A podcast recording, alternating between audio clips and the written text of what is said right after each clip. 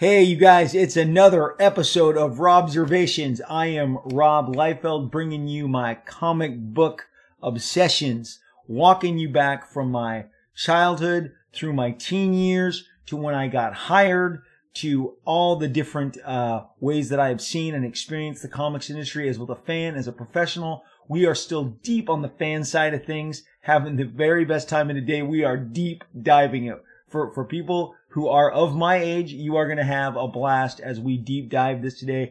Um, everybody else, you're going to learn something new because today we are going head first, diving straight into Power Records, the Power Records era, which was an era that found comic books on forty-five R P M records that would accompany a comic book and give you this little forty-five that you would put on your record player, and it would talk the comic through with you. Voice actors uh, were employed.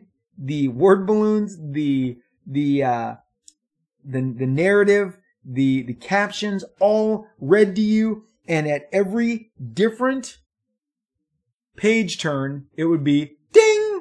If you heard that ding, you were turning that page. They trained you right at the outset. They tell you. These on the cover, they were the size slightly bigger than your average comic book. Many of them, many of the ones that Marvel uh, produced were actual adaptations of existing Marvel comics from a few years earlier. And these were everywhere when I was a kid. Uh, among my favorite in my hands right now is the Incredible Hulk at Bay. Now I'm going to backtrack it here because we got just jump right in there. Uh, got your attention, Power Records. The entire angle on these was the action comes alive as you read. Power Records, all right? The action comes alive. That's all over these. So let me back up because Power Records had a tremendous impact on kids my age because they were everywhere. And when I mean everywhere, what I'm talking about is they were in Sears. They were in May Company. They were in department stores. They weren't, uh, you know, in specialty shops because kids my age didn't have specialty shops to go to. I've um, covered before that comic book stores to me were something I started to encounter in, in mid to late nineteen eighty. But from seventy-five on, that is the domain of seven elevens, liquor stores, stop and go, the, the grocery store, the market. You know, a guy on social media the other day, I, I, I saw him talking to someone else on a chain that was going back and forth, and he's like, "What are you talking about? You got comic books at seven eleven? I've never heard of that." And I just sat there and I read, "I've never heard of that," this Twitter said, of of of, of buying comic books at seven elevens. And I'm like, buddy, that was our only distribution uh, source. As you have heard here, that is where I got my Treasury editions, whether it was Superman, Spider-Man, or Superman Muhammad Ali. The dawn of the Bronze Age happened for me on the spinner racks, as you well know. But these were not on spinner racks. So let me let me paint a picture of you, uh, for you of kid, being a kid, nineteen seventy-five through nineteen seventy-eight, seventy-nine. So many of the uh, department stores had dedicated toy and record areas, but there were in Southern California where I grew up, and I'd love to know what you guys had, and I'm sure you'll you'll you know inform me after this airs. You guys will let me know what was coming and going in your in in, in your youth. Uh, especially if you were in the seventies like me, but in Southern California, there was a precursor to Target called Gemco, G E M C O, Gemco. All I knew was that big red logo, Gemco. There was one not down the, not far down the street from where I lived, and I would hop in with my mom and dad any time they went. I, man, my ears, boom, queued up. Gemco, I'm getting in the car. There was another called The Treasury, The Treasury. And what stood out to me for these two was it wasn't just where you got your Garanimals. Kids my age know, you know, you matched the, the, the medium-sized bear on the pants with the medium-sized bear on the shirt, and you had your Garanimals outfits. Many of us wore Garanimals clothes to school. And again, these are striped shirts and slacks, but it was a brand, Garanimals, or Hang Ten, or whatever was of the time. They had your boys and girls clothing departments, and then they had their magazine and comic book racks, and at a Gemco or a Treasury, you bought the pre-packed three or four comic books. So for a buck twenty-five, you got three comics or you got four comics, and that would actually carry on through the nineties. Shockingly, that was a very popular way to po- package comics um, all the way up till, you know, the mid-nineties, because the Image comics and the Death of Superman, all that stuff was was packaged in those specialty packages. So you wouldn't just grab a comic book off the rack, rack at these department stores, these big box stores, or the precursor to the big box stores. You would encounter a uh, a pack that said there's three or four comics in here. Some had three, some had four, and you'd have a Spider-Man on the cover and a Hulk on the flip side, and there were comics in between. And you'd always try and pinch the corner as much as you could to see, is that a Doctor Strange under there? Is that an Avengers? Is that an X-Men? Is that a Daredevil? Because it was always exciting to know like what you were getting, and they were all different. Sometimes the Spider-Man and the Hulk would have Doctor Strange behind them, and sometimes Spider-Man and the Hulk would have a Fantastic Four. So, you know, you had to really manipulate because they were packed tight in plastic, and sometimes the clerk would be like, hey, knock it off, okay? So you had to be careful. But they also had magazines. That's where I discovered Heavy Metal. Um, and, and later, when Marvel launched Epic magazine, their answer to Heavy Metal, I bought it at Gemco. Okay? So they had food.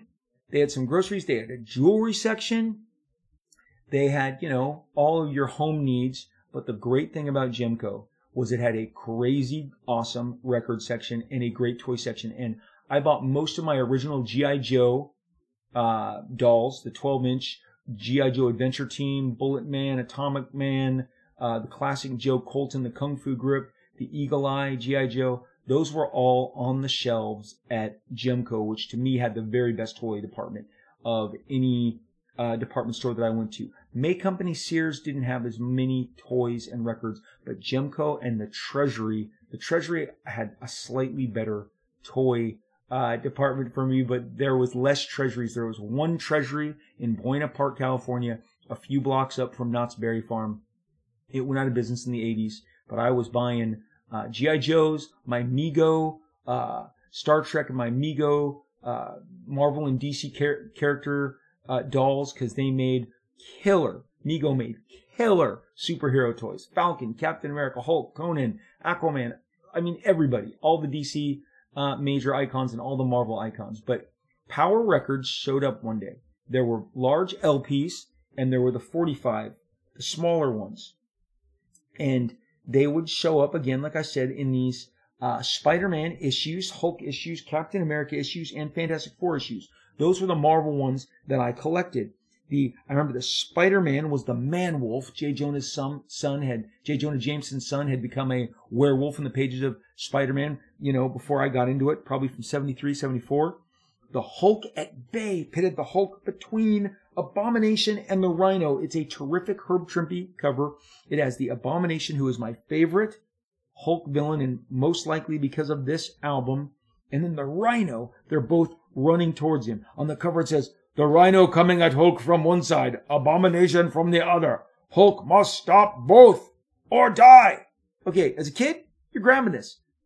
Bright yellow banner at the top, the the the red Hulk at Bay, the Incredible Hulk at Bay logo. Uh, it's the Herb Trimpe cover. This is actually a reprinting of Hulk one seventy-one, twenty cents. I have my Hulk one seventy-one in my hands, and it just doesn't have the big yellow banner behind it, and the Hulk logo is yellow against red on one seventy-one rather than the yellow banner that takes up about thirty percent of the, of the cover and the red logo of the Hulk. This was published in nineteen seventy-three. The Hulk at Bay Power Record with the accompanying album that would give you the voice action, the voice acting, the production. This, that was always in the back in a little fold-in, and you would get your comic, and you, again, you'd go home, you'd get a kick-ass comic. This is a great action-packed Hulk versus the Abomination and Rhino, this big, awesome throwdown on the on the on the naval base. You got the army, you got Hulk just thrashing. This is such a blast. It um the actual comic book is drawn by Herb Trimpe, inked by Jack Abel, and the story is by Jerry Conway. It is a blast.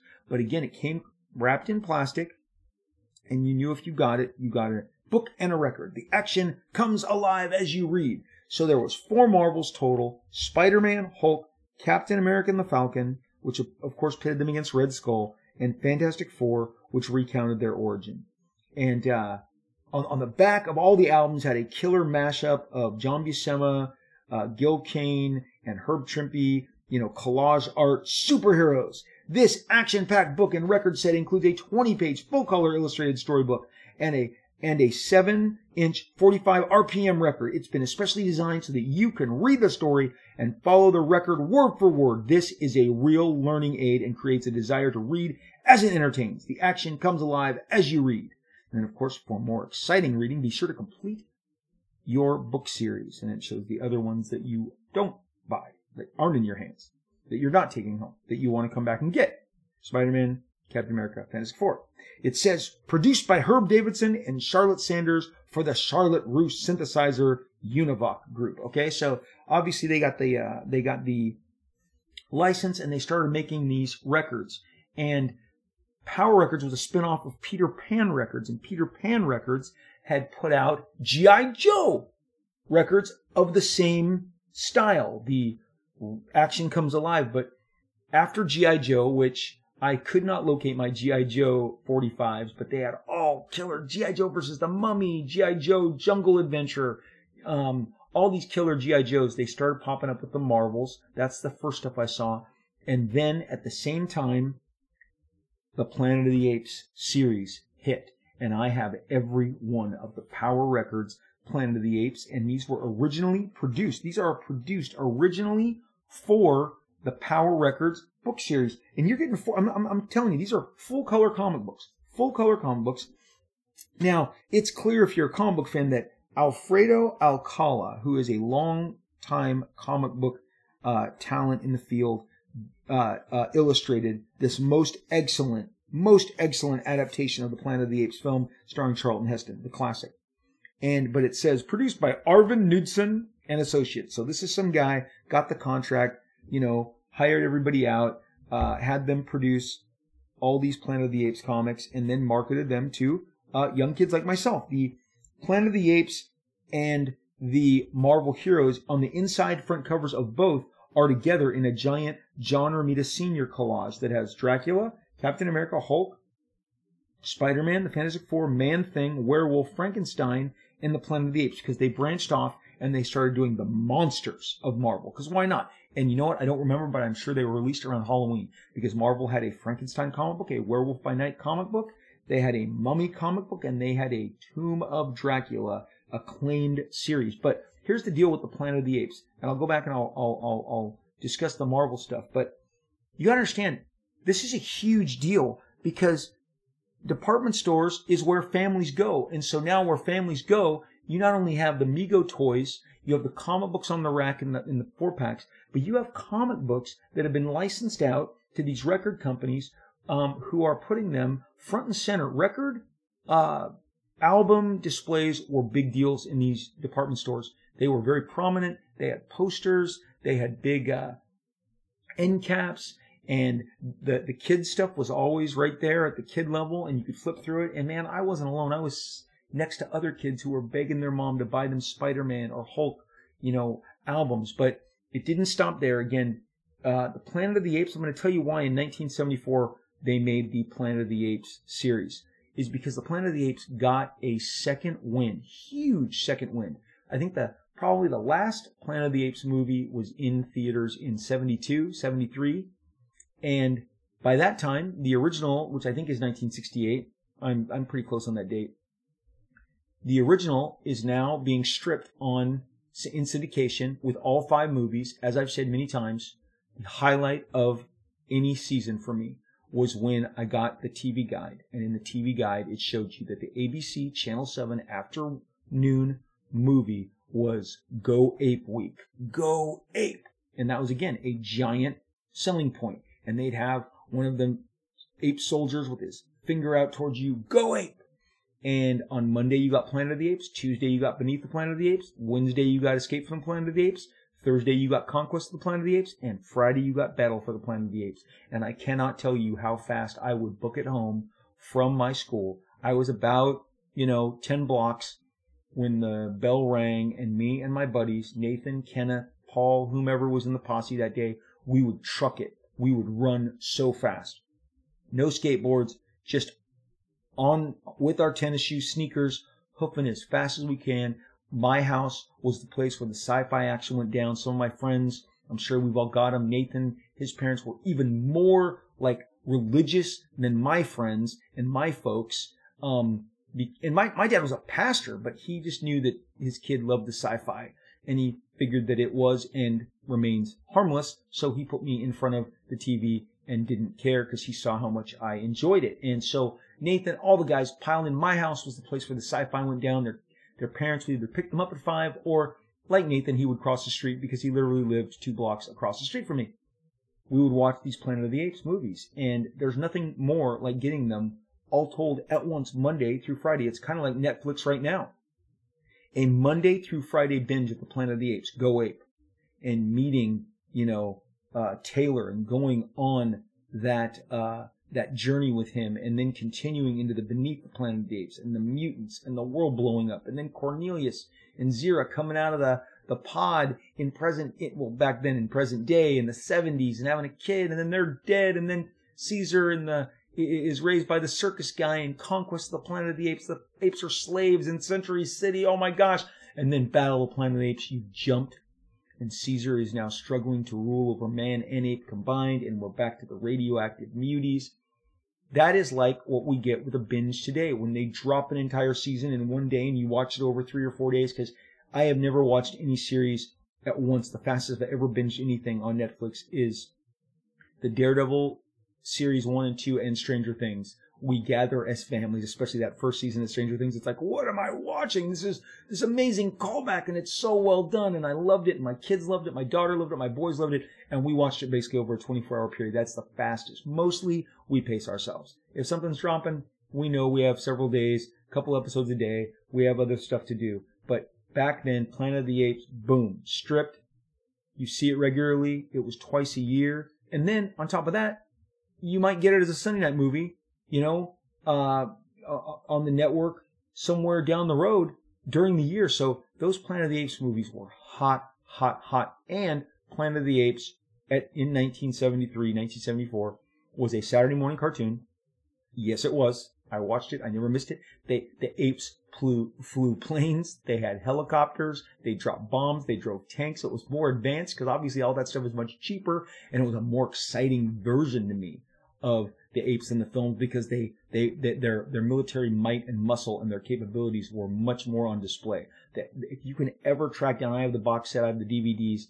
Oh my gosh, that season, that cartoon animated Planet of the Apes was fantastic. And on Friday nights on C B S, there was a live-action Planet of the Apes show with Burke, and I forget the other guy, but th- there was two of them. It was great. It was great fun. So the apes were hot. So that's why you're getting these Planet of the Apes licensed through Marvel, appearing alongside the Marvel characters in the advertisement. That's why you got these records. And they adapted four of the films. They adapted Escape, Planet of the Apes, Beneath the Planet of the Apes, and Battle of the Planet of the Apes. The only one they didn't do, and probably for the best, was The Conquest, which was more the, the most kind of social uh, social learning, uh, more social commentary. And and they, they picked the ones that had more of the action-packed um, aspect to them. And again, you you th- these are really tremendously beautiful. On their own, these are tremendous comics. But you would get voice actors, you would get sound effects, and again, that ding! Turn the page, ding, and uh, you know the the the the uh, back of the apes one, Power Records wants you to go ape. Okay, go ape. It says twice, buy each of these and go ape. Okay, so this was an exciting time to be encountering these, and you got to understand that with these in stores, I. you know, wasn't understanding that I couldn't get this comic or that this was a separate comic or that this was an issue. You know, I just knew that I got this standalone Hulk adventure with two of my favorite bad guys that I had seen, and I got to listen to these adventures over and over and over again. But it didn't stop there. Because, of course, Star Trek got into the picture. And Star Trek and then D C Comics. Okay, so now what, what, what are we missing here? We got Hulk, Spider-Man, Captain America. We got Dracula, Man-Thing. Uh, Frankenstein, Werewolf by Night. we got the entire Planet of the Apes franchise on Power Records. G I. Joe was on Peter Pan Records, okay? And now here comes Star Trek. Captain Kirk, Spock, the whole crew, because again, Star Trek syndicated Monday through Friday.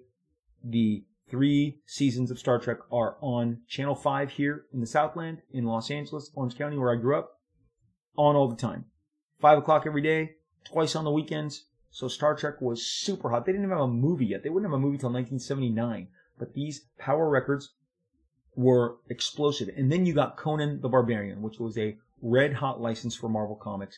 And the thing about Star Trek and the thing about Conan, and then later the D C Comics out of the picture with Superman, Wonder Woman, and Batman, is the D C ones are original productions. These things are original productions by no less than the mighty Neal Adams, who D C hires out Neal and Dick Giordano's Continuity Studios. And if you want to Google these and look up these Star Trek Power Records and these Conan Power Records and the Batman and the Superman and the Wonder Woman, they are all gorgeous. The art is gorgeous. So they went a little further than Marvel, but to kids like myself, I didn't know that the Hulk was not original because that issue was a year in the past. And I'm probably picking it up late nineteen seventy-four. This Hulk issue came out in early seventy-three, and I'm encountering it for the first time. But it stokes my love of comics, my desire of comics, and I want to get them all, of course. And in case you're wondering, they're a buck fifty on each of them.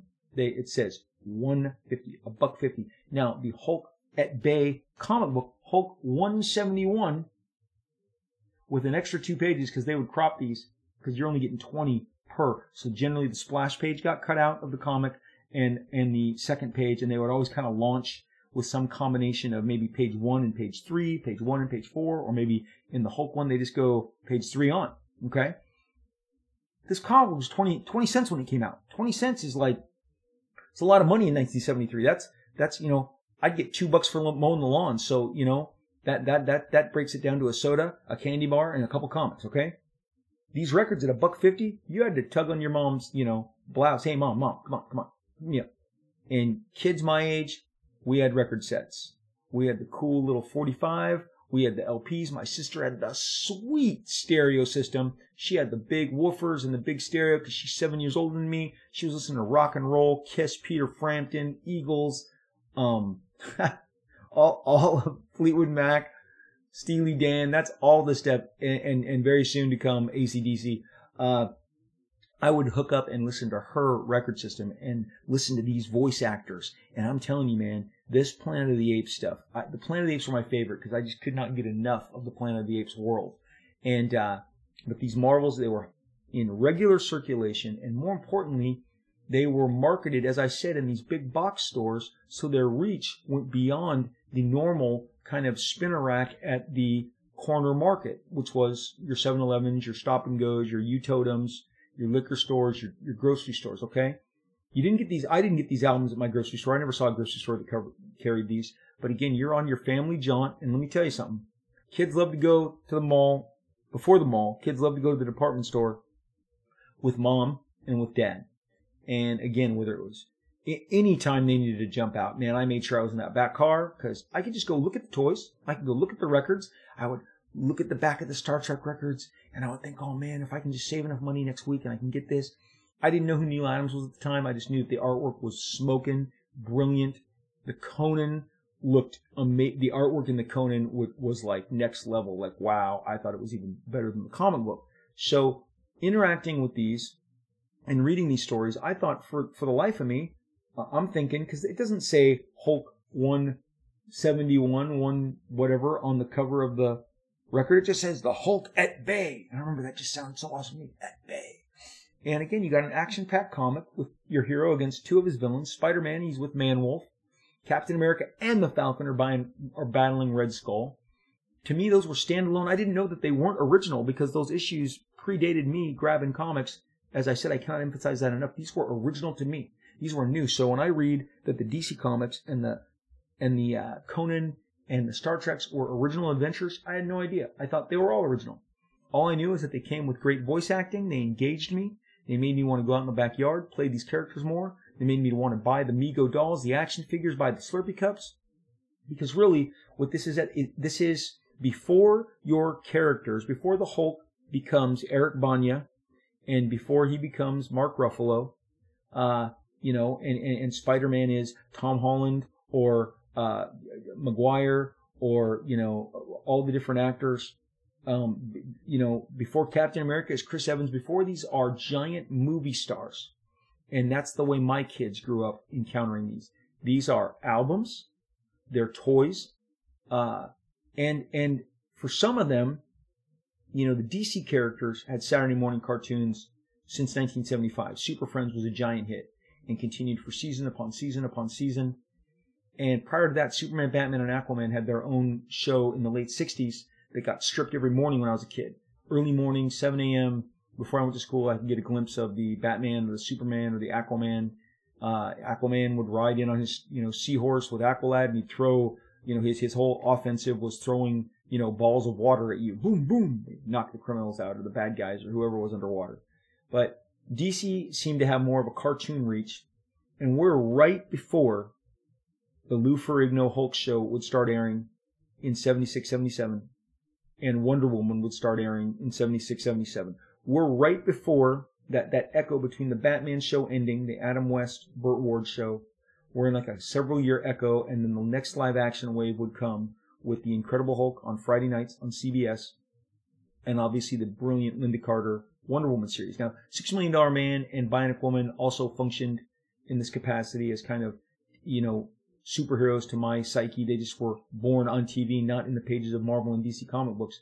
But whether it was the Mego dolls or the Power Records with that ding, because you knew with that ding. And I'm going to tell you right now, it's at this point in this very fun Power Records podcast that we are going to let you, at this very point, we are going to let you hear an excerpt from our brilliant Power Records. So coming at you right now, we are going to share with you an excerpt so you can hear from yourself what little Robbie Liefeld and the kids of the seventies were hearing. This is an excerpt from The Incredible Hulk at Bay. Nobody in the whole wide world will ever stop us again. You're the same kind of creature as the Hulk, a gamma-ray mutant. Wrong, fool. I'm far more powerful than that green lump. I'm the abomination, the strongest mutant of all. Not bad, friend. In the meantime, look at what I caught. What is this? What do you want? Want. Lady, we want the Hulk's blasted green hide. We kind of thought we'd team up to blast that flat-headed creep into tomorrow as soon as the Hulk shows up here. And we figure to get him here with all this Hulkbuster equipment. All of you and him are gonna be dead. Twelve hours and night falls. A car with two young passengers moves ever closer to the sprawling Arizona complex known as Hulkbuster Base Number One. Jim Wilson, we've come almost two thousand miles from New York, so you can say hi to some friends. Tell you, honey, old General Ross and me go back more years than I... Uh-oh, looks like a roadblock. Twelve hours, and the Hulkbuster base has been completely and effectively surrounded. Let's see your I D. Well, what's going on? Some sort of raid? That's our business, mister. Your business is to get out of here before we begin to get a little suspicious. Okay, friend. I get the general idea. Two more hours pass. My head. I must have been more tired than I thought. It just goes to show you a man can't lead a double life without getting pretty exhausted. Now, that's odd. One here. Not even a guard posted. Something's wrong. I can feel it. Dear Lord in heaven, no! Betty, General Ross, even Colonel Armbruster, sealed into one of the Hulk retaining cells? What in the name of sanity is going on? Dazed, the renowned scientist can only stare. He does not hear the approach of the massive figure known as the Abomination. He doesn't hear until it's much too late. Another one! We thought we'd captured all the humans on this base. A fist, like a slab of iron, clamps over Banner's mouth and nose, and the abruptness of this attack causes Banner to become excited. His heart begins to pound, and in the darkness of the dimly lit corridor, Robert Bruce Banner begins to change.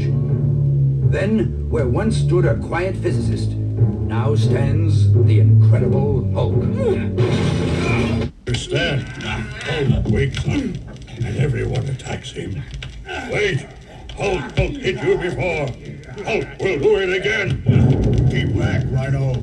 We can capture him with one of the Hulkbuster base's specially designed weapons. Guns? Hulk thought only soldiers use guns. Hulk doesn't like guns. Hulk will go away. Stop him, Abomination. Stop him. No, he won't go far. He'll go far. He'll be back, and we'll be ready for him. One hour. Wilson and his girl Talia to drive around the Hulkbuster base to find another unguarded entrance and to use it. Not a soul in sight. And all that wreckage on the airfield. Let's get out of here, Jim. Hulk! Big friend, am I glad to see you, especially at a time like this. Listen, do you know what's happening? Jim is Hulk's friend. Maybe Jim can explain why ugly people attack Hulk. So you just heard an awesome experience that just thrilled me as a kid. This incredible Hulk at Bay excerpt that that's, that's how we experience comic books coming to life. Again, what is the ad? It says, you know, your action comes alive. And again, before T V, before movies, this is the way comics were branching out, the way the licensing was occurring, the way the licensing was reaching us. And shortly thereafter, it would happen in the version of Slurpee Cups. And kids my age know, man, Marvel put out a wave. X-Men, Spider-Man, Daredevil, Thor, Avengers, Fantastic Four. Some of them were original drawings. Some of them were cover illustrations, pinups that they put on these giant Slurpee Cups. And part of the fun was collecting all of the different Slurpee Cups, and me and my buddies would be like, ah, I've already got the X-Men, I need Fantastic Four, this seven eleven doesn't have a Fantastic Four, and the panic that would set in when you could not get the cup that you were looking for that week, because they were not all released at the same time. There was a variety of different packs. Some would be available at seven elevens in Anaheim, the others were in Buena Park, some were in Fullerton, depending on where you stopped. Kids of, of, of my generation, we were consumed with Marvel, and Marvel was really at the dawn of this next level marketing, and it would go to like hard glass glass you know cups and coasters. And I think that was in conjunction with maybe Burger King, uh fast food uh, uh tie-in. But the comic books, whether it was Power Records or the Mego dolls, it was an era where again you are experiencing the comic books on different shelves and different aisles than you are encountering them in the dark spinner racks of your local market. Now, here's the funny thing. What stopped? Did people stop? Did, why didn't they transition to cassettes? You know, because you'd go cassette way before you would go to D V Ds and C Ds. C Ds would not become a thing until the mid-eighties. I remember the first C Ds when they hit, and I was a little reluctant because I didn't want to have to install that and pay for that in my car, but once you got it, boom, there was no looking back. Cassettes were the rage for... for you know, a good six, seven, eight years. And I'm not talking about the, uh, I, I'm talking about the, the standard cassette tapes, not the eight tracks. The eight tracks had a weird, weird life of their own. I never saw anything comic book related on the eight tracks, but how come they didn't make the, the, the transition, right? Well, it appears that Mego and Power Records, Peter Pan Records, both had the same kind of uh, little bump in the road. And if you are familiar with either company, Mego was crushing it. Not only did they have their super their superhero line of toys, which also included, wait for it, Planet of the Apes, Star Trek, okay? They had all the Star Trek characters I bought. Sulu, McCoy, Spock, uh, uh, Captain Kirk. I had Falcon, The Thing, the entire Fantastic Four, Tarzan, Spider-Man, the Lizard. I mean, the Mego dolls were amazing. They were amazing. The articulation was great. The sculpting, the faces were terrific. I mean, they they were...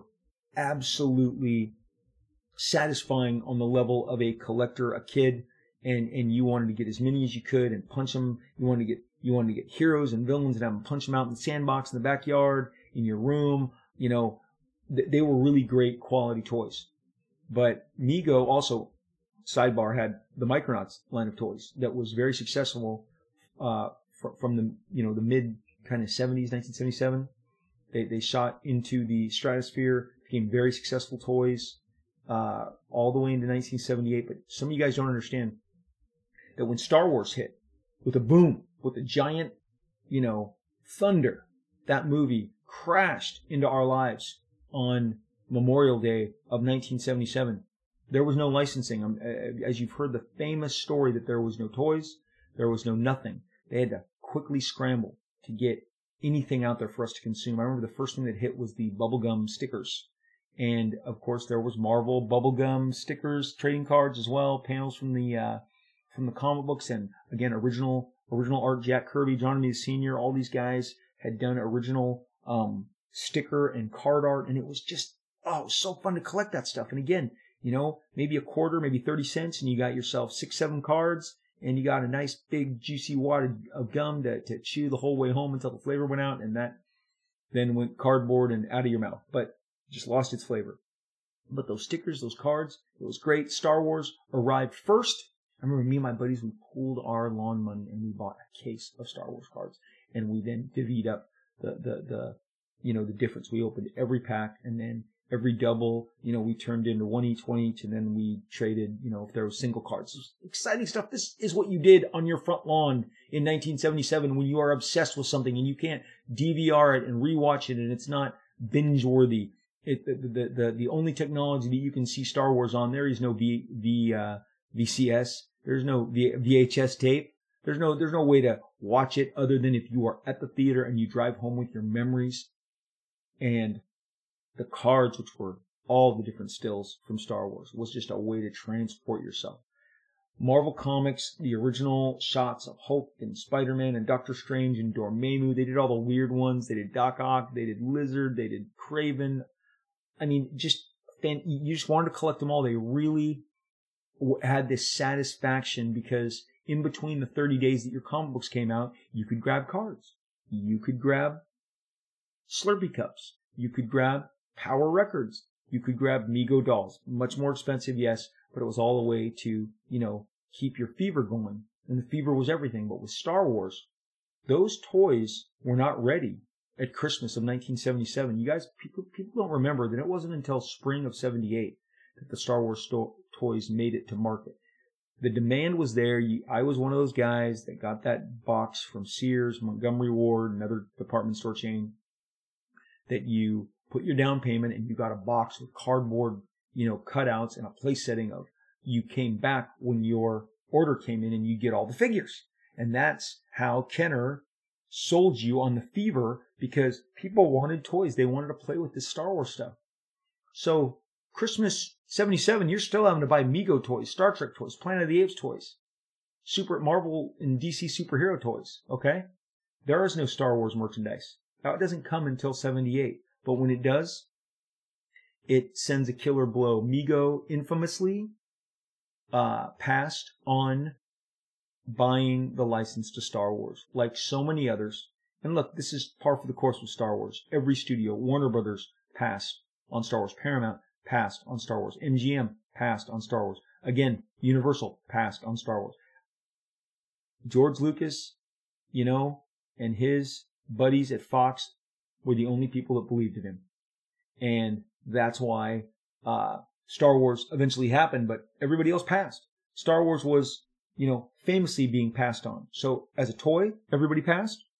Mego, the hottest action figure collectible, they passed. Kenner needed this in the worst way and took a flyer, and boy did it pay off. It paid off to the tune of wiping out Mego. Kenner's Star Wars basically wiped out everybody else. The aisles shrank for all the other toys. It um that th- that real estate was only available to Star Wars. When it came out, they dominated. I was there. Not just the figures, the play sets, the Death Star play set, which I had, the TIE fighters, the X-Wings, all that stuff. I mean, it took over. By that time, uh, I was buying toys from a department store that had become the favorite of my family's, and it was called Mervyn's. And Mervyn's had now the best toy section. They had the best toys with the Star Wars toys. But Mego faded and Power Records faded, because guess who else who else passed on the Star Wars license? And I am telling you, the historians will tell you that Power Records, Peter Pan, and Mego toys, both companies passed on the chance to market and produce Star Wars items. And by not having the item everybody wanted and the fever that the entire nation was caught up in it. And again, I am nine years old in nineteen seventy-seven. I do not, in the summer of nineteen seventy-seven, I am nine. I turned ten in October, and then I am ten all the way through, obviously, October seventy-eight. That is the prime Star Wars time. It seemed like it never left the theater. It was on constantly. It was the talk of the town. It was the trading cards. It was the mugs. When they finally got merchandise out, everybody consumed Star Wars. People looked past everything. It just seemed like everything else came to a screeching halt, including my beloved Power Records, which just defined an age for me. It it it it expanded comic books, and anybody my age right now who can remember this, maybe it's your dad, um, maybe some of you are going to go on eBay and check these out. They're out there. They're available. I am now creating my own rival collecting force because uh, the last time I was at a convention, I actually did heist two of the um uh, uh Planet of the Apes albums that I didn't have. I didn't have Battle, and I didn't have Beneath. And I saw Beneath the Planet of the Apes and Battle of the Planet of the Apes, Power Records, with a dealer, and man, I snatched them up so fast. And I've got all the Marvel ones, except for the monster ones, but if I see the monster ones, I'm buying them. Uh, you know, it, so, so now, if some of you guys are keen to these, you're going to want to go buy these, and I am uh, upping the prices for myself uh, as I bid on eBay or at conventions as I grab some of these. I know... Uh, So many of you guys have told me that you are engaging in some of the stuff that we discuss because it either tickles your youth or it's something new to you. And uh, funny enough, you know, I talk about Frank Miller a whole lot on this show. And uh, and the other night I saw a discount on his Daredevil Omnibus, which I already have a copy of, uh, which I keep in really good shape, but I couldn't resist. And what came home with me was another Frank Miller Daredevil Elektra Omnibus. Do not tell my wife. I am buying too much stuff. Too much stuff that I don't need, but the fever, it catches you, right? And the fever of Power Records, ding, turn the page, was phenomenal. Having voice actors and sound effects and the cool narration just seemed to make comics even cooler. I wish there was more of them. I wish there was X-Men and Avengers, and I wish there was Defenders. I wish they had gone deeper into this. I would have loved to have had the Star Wars comic come to life as well, but alas, that is not what occurred. That is not what happened. And Power Records, along with Mego and Slurpee Cups, eventually disappeared. But the licensing of Marvel and Power Records and Mego toys and Slurpee Cups were just a magic part of the superhero age that was the seventies before we got to the amazing, you know, world of of of two thousand eight and the arrival of Robert Downey Junior's Iron Man, or two thousand, the summer of two thousand, the incredible performance of the X-Men movie brought to life with Sir Patrick Stewart, Ian McKellen, and the debut of the mighty Hugh Jackman. This is the world that we existed in uh, back in the seventies. It was exciting. I loved Gemco. I miss Gemco. When I drive by the street that Gemco used to be on, I, I have, you know, pangs of Of, of nostalgia, of going there with my mom. And like I said, from Garanimals to jewelry to Heavy Metal magazine to comics on the rack and to Power Records and to Mego dolls, that was just a magic time. And those uh, just fed my love and my fever and my desire, my compassion for comics. So thank you for going down this journey. Power Records, uh, such a fun time. Look those up, check those up. If you bought them, if you collected them, if you consume them, let me know. I am on Twitter at Robert Liefeld. You can catch me there at Robert Liefeld with the blue check dis- uh, to, to, to disseminate me from the fake accounts. On Instagram, I am at Rob Liefeld, again with the blue check, and to set me apart from the phony accounts. I am all over social media. I love hearing from you guys. Thank you so much for tuning in. I hope you enjoyed our excursion into Power Record, Power Record, Mego Doll, early merchandising phase of comic books, uh, ne- the Neal Adams books, the Marvel ones, the D C ones. They're all worth checking out. We will be back soon with yet another episode of Robservations. Looking back, the past informs the future. Yes, it does. You know it. I know it. I can't wait to talk to you again and visit with you guys again. Take care. Stay safe. We will talk soon.